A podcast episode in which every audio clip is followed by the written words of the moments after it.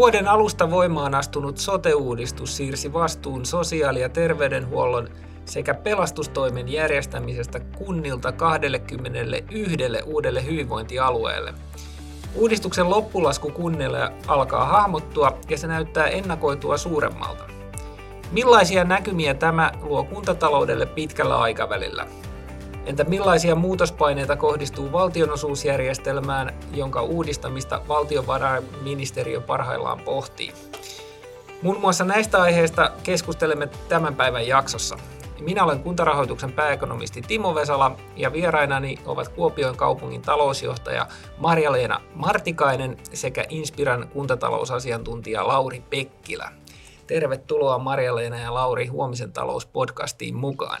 Kiitokset. Kiitoksia. No niin, sote-uudistuksen kustannukset ja niiden jakautuminen alkavat siis nyt tarkentua. Kuntien vuoden kaksituhattakaksikymmentäkaksi tilinpäätökset valmistuivat tuossa kesällä ja valtakunnallisesti kuntien tilinpäätöksissä oli noin seitsemänsataa miljoonaa euroa enemmän hyvinvointialueelle siirtyviä menoja alkuperäisiin talousarvioihin verrattuna. Valtiovarainministeriö päivitti sote-uudistuksen siirtolaskelmia ja viimeisimmät lukemat lokakuulta näyttävät, että kuntien valtion, valtionosuudet olisivat vuonna kaksituhattakaksikymmentäneljä supistumassa yli kaksisataa miljoonaa euroa kuluvaan vuoteen verrattuna. Aloitetaan Lauri sun kanssa ja, ja miten arvioisit tai mistä arvioisit, että heitto alkuperäisten ja, ja sitten näiden päivittyneiden laskelmien välillä johtuu? Joo, siis tässähän on oikeastaan koko vuosi nyt eletty siinä mielessä mielenkiintoisia aikoja, että tässä tämä sote-uudistuksen loppu, loppulasku, loppulasku kuntien osalta niin on, on pikkuhiljaa tarkentunut ja asteittain on saatu, saatu uusia tietoja siitä, että miten tämä talousvaikutus tässä kaikkinensa tulee asettumaan. Ja tosiaan niin kuin juttelit tuossa, niin noin seitsemänsataa miljoonaa se, se siirtynyt kustannus puoli ylittää nuo ensimmäiset arviot, mutta se mikä kuntia tässä nyt auttaa onne, onneksi, niin on, on verotulojen positiivisempi toteuma, mikä noin vi, vi, viisisataa miljoonaa kattaa siitä, siitä seitsemän miljoonaa ylityksestä, mikä nyt sitten tulee tarkoittamaan noin kaksisataa miljoonaa euron tällaista kor, korjaavaa jäl, jälki, jälkilisälaskua sitten kuntakentän suuntaan. Eli siitä, siitä tulee oikeastaan ensimmäinen Ensimmäinen vaikutus tähän kokonaisuuteen ja toki sitten valtionosuuskehityksessä muutenkin, niin pääasiassa nyt sote, sote-johtoisesti niin suhteessa tuohon aiemman vuoden toteumaan, niin tultaneen kuntakentän osalta sellainen kaksisataa miljoonaa valtionosuuksissa alaspäin. Eli siellä oli selityksiä sekä siirtyvissä kustannuksissa että myöskin tuloissa, että molempia siirtyy odotettua enemmän, ja tämä nettovaikutus on siis se reilu kaksisataa miljoonaa. Mitä sä luulet, Lauri, että tuleeko nämä luvut vielä jo, jossain määrin muuttumaan? Että nythän kai lopulliset laskelmat tulee sitten marraskuussa.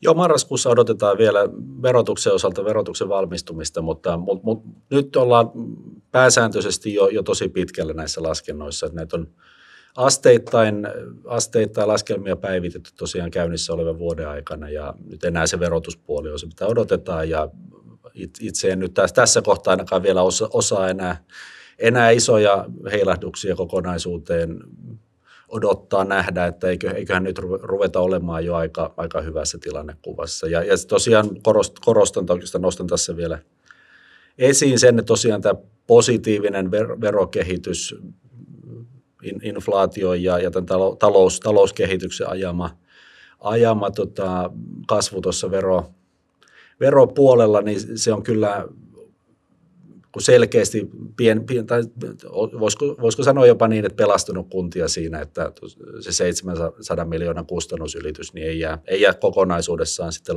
loppu, loppulaskulla kuitattavaksi, vaan se tosiaan jää tuonne noin kaksisataa miljoonan tuntumaan tämä, tämä kustannuslisäys sitten tässä aiheessa.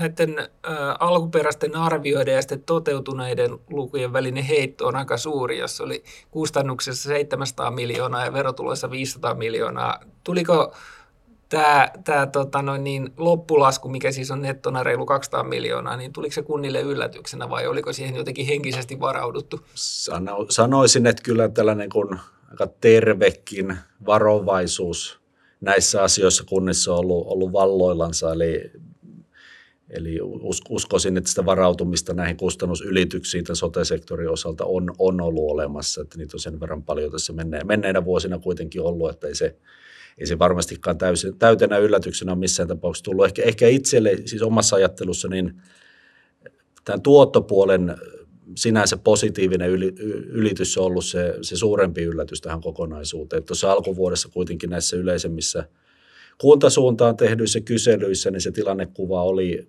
oli sen kaltainen, että kuutisensataa miljoonaa, niin oltaisiin menossa, menossa yli kustannuspuolen osalta, mutta siinä vaiheessa ei ollut kyllä täyttä näkyvyyttä vielä tähän tuottopuoleen, että ehkä niin kuin enemmänkin se on, se on jopa positiivinen yllätys, että se ei ole tuon suurempi se, se korjaava erä, mikä tässä nyt on tulossa maksuun.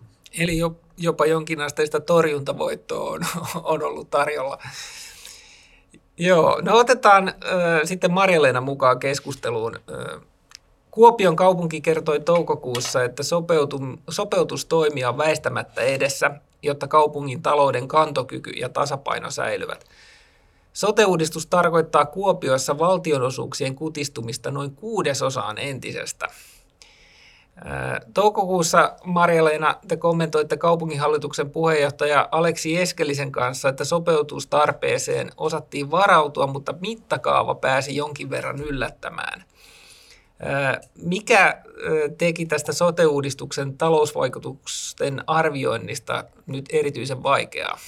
Joo, olet oikeassa, että sopeutustarpeeseen osattiin varautua. varautua tuota, toki tämmöinen rakenteellinen alijäämä on kaupungin taloudessa jo jonkun aikaa ollut, mutta sitten, sitten se, että kuinka suuri tämän sote, sote-laskun jälkeen nyt sitten on, niin si, siihen ei oltu ihan osattu varautua.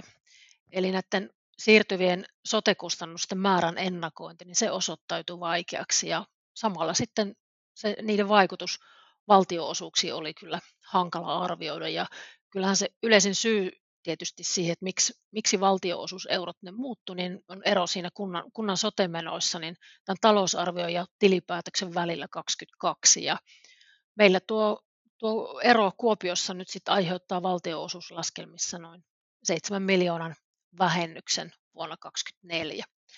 Ja niin kuin tuossa Lauri totesi, niin samanaikaisesti tässä kuntien verotulokehitys on ollut varsin hyvää ja Ja tälle vuodelle sitten kaksikymmentäkolme meillä verotilityksiin sisältyy nämä verohännät ja, ja niiden arvioiminen tästä kokonaisverokertymästä on ollut myös hyvin haastavaa. Eli kaksikymmentäkolme vuoden luvut hyvin poikkeuksellisia ja sanotaan, että tällainen lukujen puhdistaminen näistä poikkeuseristä niin olisi tarpeen, että tämmöinen normaali tilannekuva olisi selvillä. Että niin paljon poikkeavaa sisältyy tähän, että se semmoinen No, normaali tilanne niin oli ehkä haasteellista tässä arvioida sitten. Niin, eli kertaerien takia vuosi kaksituhattakaksikymmentäkolme on ollut, sanoisinko, erikoinen ja poikkeuksellinen. No mitäs Marja-Leena, sä sanoit toukokuussa, että talouden tehostaminen edellyttää Kuopiossa rohkeita päätöksiä toimenpideohjelmasta, mutta että tilanne on kuitenkin omissa käsissä ja siinä mielessä hyvä. Kuopion suunniteltu investointitaso lähivuosille on, on korkea ja kaupunki haluaa pitää kiinni positiivisesta kehityksestä. Mitkä keinot, Marja-Leena, teillä on pöydällä, jotta tämä positiivinen kehitys saadaan ylläpidettyä, vaikka sitten samalla joudutaan tekemään talouden sopeutuksia? Olet oikeassa siinä, että meillä on tilanne, tilanne omissa käsissämme ja, ja tota, haluamme jatkossakin säilyä elinvoimaisena kaupunkina ja tarjota tietysti laadukkaita palvelua, palveluja kuntalaisille. Ja meillä on nyt käynnistymässä aivan näinä aikoina talouden ö, tasapainotusohjelman valmistelu vuosille kaksikymmentäneljä kaksikymmentäseitsemän ja tämä ohjelma on määrä olla valmiina ensi maaliskuussa siten, että se luo, luo pohjan sitten tulevien vuosien taloussuunnittelulle ja keskeisenä keinona, keinoina tässä talouden tasapainotusohjelmassa on tällä hetkellä ainakin niin menojen sopeutus, tulojen lisääminen, sitten tietysti tämmöinen prosessien tehostaminen ja mukana pidetään kyllä myös sillä veroprosenttien tarkastusmahdollisuus. Ja, mutta kaikkein suurimmat odotukset meillä, meillä odot, kohdistuvat kuitenkin tuonne palveluverkoston tarkasteluun ja investointitasoon, jota, jota on välttämätöntä laskea merkittävästikin tulevina vuosina tämän velkaantumisen kehityksen pysäyttämiseksi. Ja näiden keinojen lisäksi niin tarkastelemme toki konsernirakennettamme ja muun muassa sitten kiinteistöratkaisuja ja, ja strategisia omistusmuutoksia. Eli meillä on tavoitteena saada talous tasapainoon vuonna kaksituhattakaksikymmentäseitsemän. No niin, siinä tulikin aika laaja kattaus erilaisia mahdollisia talouden tasapainottamistoimenpiteitä. Mitäs sä, Lauri, kommentoit näitä Marja-Leenan kertomia tasapainottamisvaihtoehtoja? Hän tietysti puhuu tuota, no niin, Kuopion näkökulmasta, mutta jos peilaat vähän niin kuin koko kuntakenttään, niin onko tämmöinen niin kuin samanlainen paletti nyt laajemminkin Suomessa käytössä kunnissa?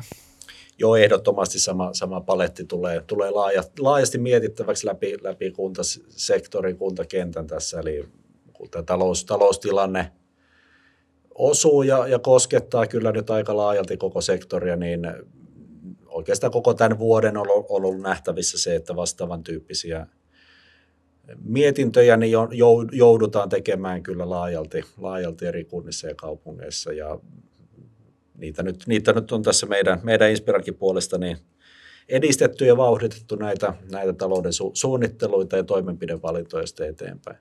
Ehkä, ehkä sillä, sillä tavalla tätä voi vielä lähestyä ja profiloida tätä asetelmaa tässä, että tosiaan niin kuin samantyyppiset teemat, samantyyppiset haasteet niin tulee, tulee laajalti käsittelyyn, mutta sitten riippuen siitä, että minkä tyyppinen, minkä kokoinen kunta tai kaupunki on kyseessä, niin vähän eri kulmilla asiaa sitten lähestytään. Että noissa pienemmissä kunnissa niin pitkälti se mietintä koskee, koskee sitä käyttötalouden järjestämistä, sitä, että minkä tyyppisiä säästöjä siellä on mahdollista saada. Ehkä jossain pienessä, pienessä määrin tai sanotaan pienemmällä painolla sitten, sitten investointipuolta, että siellä on yleensä ottaen kappalemääräisesti pienempi lukumäärä noita hankkeita ja, ja siinä mielessä niin kuin vähemmän tehtävää se investointitalouden suhteen. Sitten, sitten taas jos katsotaan näitä keskisuuria kuntia ja kaupunkeja ja varsinkin tuollaisia kehyskuntatyyppisiä toimijoita, niin siellä tuo investointitalouden järjestäminen, tasapainottaminen, hallinnointi, niin se, se on aika isossa roolissa, eli on kuitenkin se kasvu, kasvu ja investoinnit niin yleensä ottaen kuormittaa vahvasti sitä, sitä taloutta ja sen, sen puolen kontrolli tässä tulevina vuosina tulee nousemaan vahvasti esiin. Ja, ja sitten suuremmissa kaupungeissa niin enemmän huomio pyörii sitä tässä kuin konsernitalouden organisoinnissa, että kuitenkin niissä, niissä operoidaan isompien konsernien kautta ja siinä mielessä on, on selkeästi merkityksellistä, että millä tavalla talouden tehokkuuden näkökulmasta se koko konserni toimii, niin sikäli tämä konserniteema on taas noissa isommissa kaupungeissa oikeastaan aika johtavakin teema kaikkinensa. No mites nuo veronkorotukset, että onko ne kuinka laajasti kuntakentässä niin kuin tulossa pöydälle? Puheissa on var, varmasti, tai se on jo nyt, nyt tietysti pal- paljolti läsnä. Se oikeastaan nyt nähdään tässä, kun talousarviot saadaan, saadaan lukittua, että miten, minkä tyyppisiä, tai sanotaan näin, että millä tavalla ne jakaantuu nämä toimenpidevaihtoehdot, että kuinka paljon pystytään ihan, ihan käytännön tekemisillä hoitamaan taloutta paremmaksi, ja, ja se, se, se, mikä ei sitten onnistu muilla konsteilla, niin loppujen lopuksi katetaan sitten veronkorotuksilla. Että kyllä, kyllä niitä korotuksia tullaan näkemään, mutta, mutta se nyt täsmentyy vielä, että on, tuleeko niitä paljon, paljon vai, vai kenties vielä enemmän tässä tota, tulevina aikoina. Paljon vai vielä enemmän, joo. Tota, no, no nämä sote-kustannukset, ne on kuitenkin tyypillisesti, oli siis ennen sote-uudistusta, niin kuntien ja kaupunkien ehkä se nopeimmin kasvava menoerä. No kuinka paljon, Marja-Leena, sä näet, että näiden sote-menojen poistuminen nyt sitten helpottaa esimerkiksi siellä Kuopiossa talouden suunnittelua tulevina vuosina? No, kyllä mä näkisin, että sote-kustannusten poistuminen niin helpottaa merkittävästi kustannusten ennakoitavuutta, ja onhan se toki tänäkin vuonna nähty. Toki nyt kun kuntien ja kaupunkien suurin menoerä kohdistuu sitten perusopetuksen ja varhaiskasvatuksen tai sivistystoimen palveluihin, eli näiden osuus on yli seitsemänkymmentä prosenttia budjetista, ja tuota, perinteisesti ja näiden menojen budjetoinnissa on osuttu varsin hyvin maaliin, mutta nyt tänä vuonna on ollut erityisesti täällä varhaiskasvatuksen menot, niin ne on ylittäneet nyt suurissa kaupungeissa tai monissa suurissa kaupungeissa budjetoidun, ja, ja tuota, tätä on tutkittu ja ilmeisesti nyt menokasvun taustalla on todennäköisimmin nyt kuitenkin kasvaneet palkkakustannukset ja sitten lasten osallistumisasteen nousun, näiden yhteissumma. Ja pitää sanoa, että toivoa tässä jatkoa ajatellen, että näistä ei, ei nyt sitten muodostu kunnille uutta, uutta sotea, joiden kustannuksia on vaikea arvioida, että tässä on tälle vuodelle ollut tämmöinen uusi yllätysmomentti. Myös muissa suurissa kaupungeissa on painetta talouden tasapainottamiseen. Marja-Leena, sä sanoit Ylen haastattelussa, että järjestelmässä on oltava jonkinlaista vikaa, jos Kuopion lisäksi myös Lahden, Turun ja Jyväskylän kokoisilla kaupungeilla on merkittävää sopeuttamistarvetta. Missä sä näet, että nämä järjestelmän selkeimmät haasteet on? No onhan tässä järjestelmässä vikaa, kun kymmenen kunnan ensi vuoden valtionosuudet on, ovat miinuksella ja käytännössä tarkoittaa, että kunnat maksaa valtiolle palveluista, jotka valtio on kunnille määrännyt ja luvannut rahoittaa.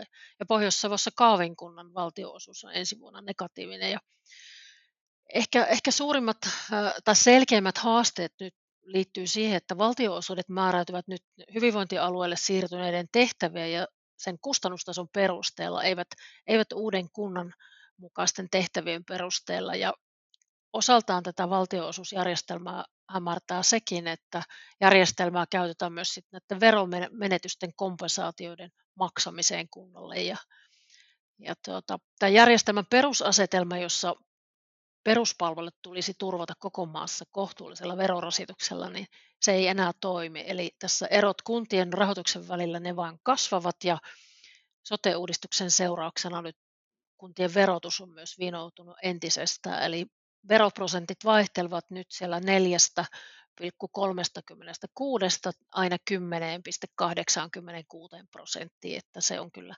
valtaisa haarukka tässä veroprosenteissa. Ja nyt kunnat, kunnat yksin ja sitten viime kädessä kuntien sivistystoimi niin joutuvat kantamaan kaiken vastuun tästä hallintohistorian suurimman uudistuksen talousvaikutuksista. Eli näyttää siltä, että tämä uudistuksen hintalappu on muodostumassa kohtuuttomaksi yksittäiselle kunnalle. Eli sanotaan, onneksi tämä valtion osuusjärjestelmän uudistustyö on nyt käynnistynyt.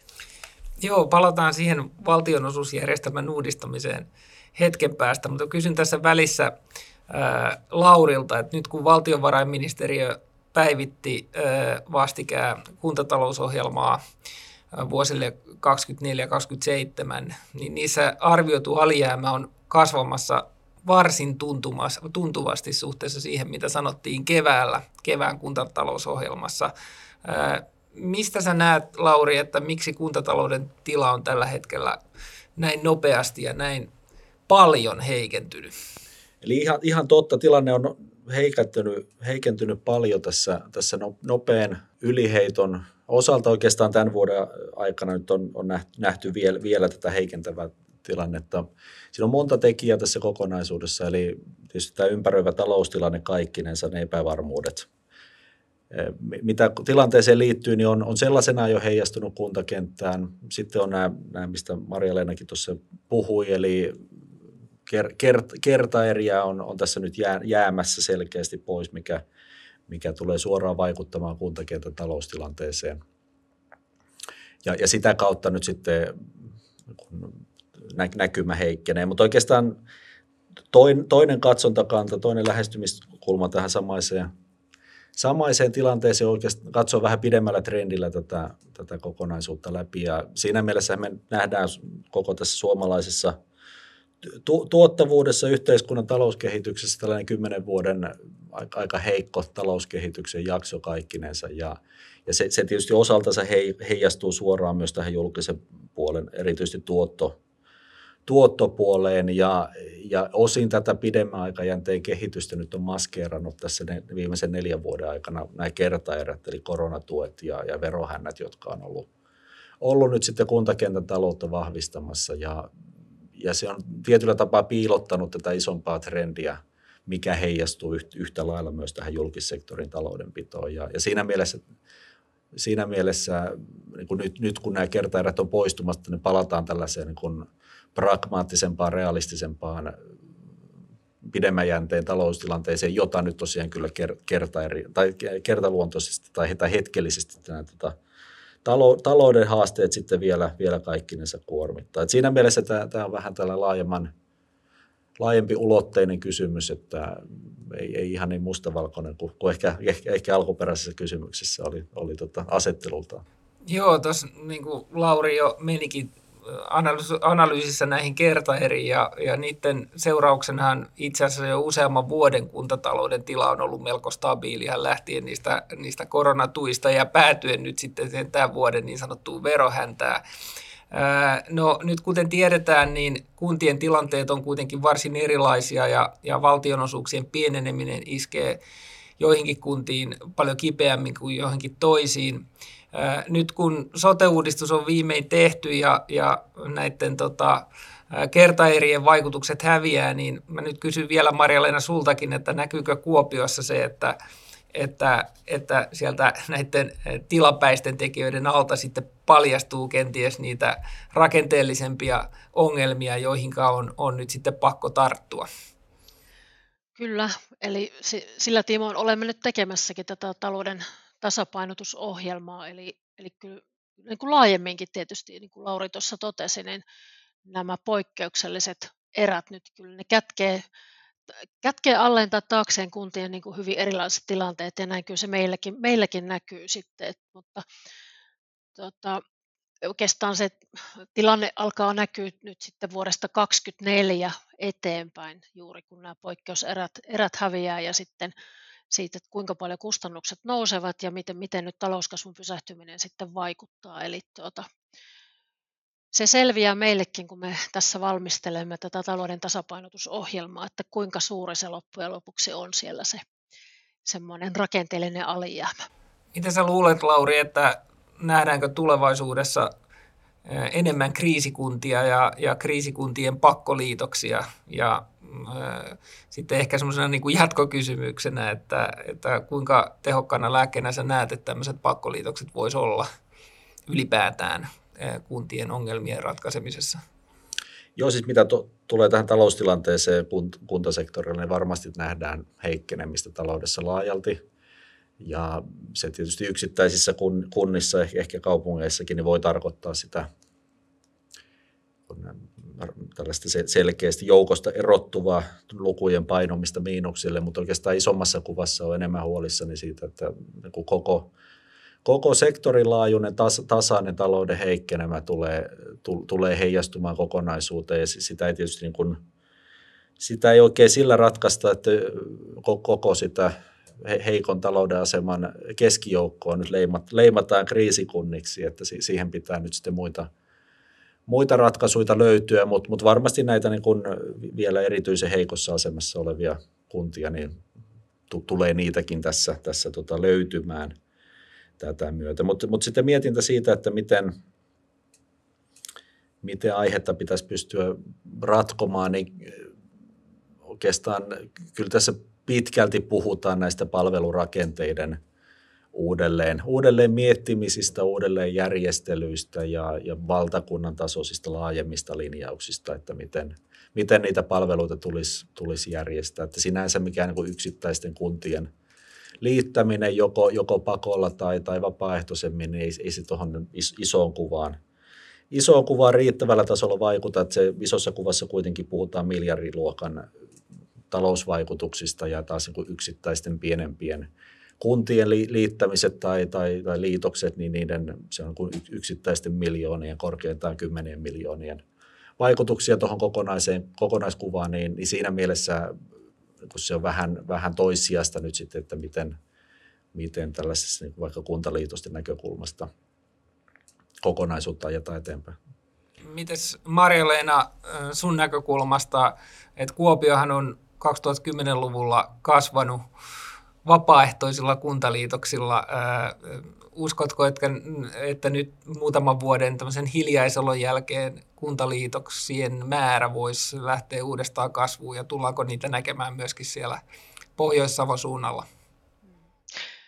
No kyllä Pohjois-Savossakin tämä sote-uudistuksen jälkeinen tilanne, kyllähän se näkyy kunnissa, kunnissa hyvin eri tavalla. Sinällänsä jaan tuon Laurin näkemyksen siitä, että tämä on, niin kuin on varmastikin laajempi, laajempi tuota ratkaisu tähän taustalle sitten ö, täytyy olla, mutta tuota, toivotaan, että me emme joudu nyt sitten Pohjois-Savossa kunta tällaisen pakkoliitosten tielle, että jotenkin mä uskoisin, että lisäämällä niin kuin entistä enemmän tämmöistä kuntien yhteistyötä palvelujen tuottamisessa ja, ja etsimällä nyt aktiivisesti se eri yhteistyömalleja, niin lääkkeitä on löydettävissä tähän ilman, ilman, että valtiovalta puuttuu tilanteeseen, mutta kyllä tämä laajempi, ratkaisulle on oltava laajempi niin kuin koko maan laajuinen ratka, ratkaisu tähän. No, sote-uudistuksen yhteydessä on syntynyt monenlaisia valuvikoja. Kuntien nimellisiä tuloveroprosentteja leikattiin kaksitoista pilkku kuusikymmentäneljä prosenttiyksiköllä.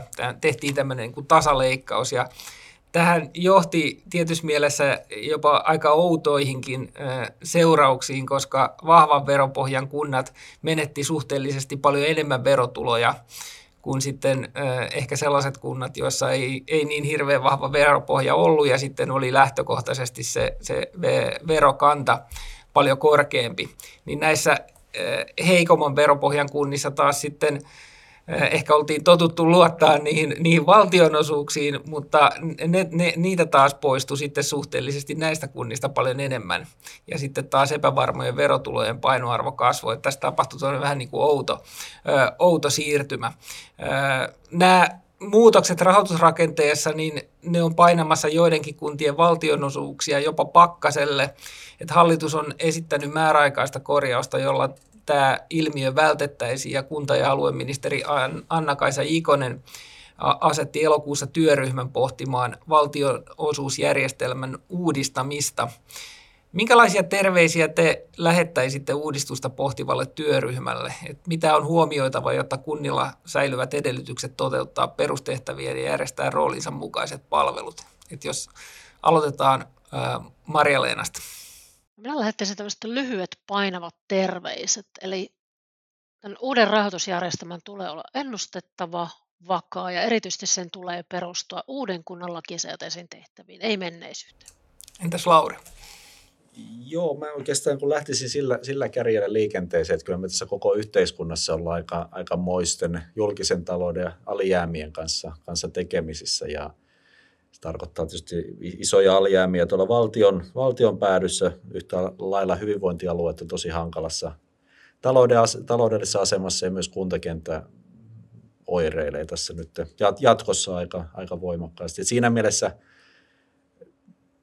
pitää pystyä löytämään hyviä ratkaisuja siihen, että miten näitä yhteiskunnassa käytössä olevia hyvinkin rajallisia veroeuroja, niin pystytään tehokkaasti käyttämään siihen, että luodaan sitä tulevaa, tulevaa kasvua ja hyvinvointia nyt sitten läpi yhteiskunnan. Että näistä lähtökohdista niin kyllä toi, sanotaan, että ei ole helppo, helppo paikka tehdä tällaista tota, läpinäkyvää, oikeudenmukaista ja, ja tehokasta järjestelmää, rahanjakoa, mutta, mutta, mutta sinänsä mielestäni ne tavoitteet, millä sitä kokonaisuutta viedään eteenpäin, että niin kuin läpinäkyvyyttä ja ja selkeyttä lisäten, niin lähtöasetelma on sinänsä hyvä, että ei oikeastaan minulla sinänsä muuta, muuta, muuta kannustusta tähän ole kuin, että työtä vaan vauhdikkaasti eteenpäin ja hy, hyvä, hyvä, rohkea, toimiva ratkaisu sieltä sitten, sitten käytäntöön. No niin, näihin Marja-Leenan ja Laurin terveisiin onkin hyvä lopettaa tämä meidän tämänkertainen kuntatalouskeskustelu. Kiitoksia Marja-Leena ja Lauri, että pääsitte podcastiin vieraiksi analysoimaan sote-uudistuksen onnistumista ja sen merkitystä kuntataloudelle. Kiitoksia molemmille. Kiitokset. Kiitoksia. Ja kiitokset myös kuulijoille. Huomisen talous-podcast palaa jälleen parin viikon päästä tiistaina kahdeskymmenesensimmäinen marraskuuta. Silloin pohdimme talouden isoa kuvaa ja miltä se kotitalouksien vinkkelistä näyttää. Vieraaksi aiheesta keskustelemaan saapuu silloin Säästöpankin pääekonomisti Henna Mikkonen. Jakso ilmestyy tuttuun tapaan Spotifyssa, SoundCloudissa sekä Applen ja Googlen palveluissa. Palataan siis taas parin viikon päästä asiaan. Kiitoksia ja moi moi!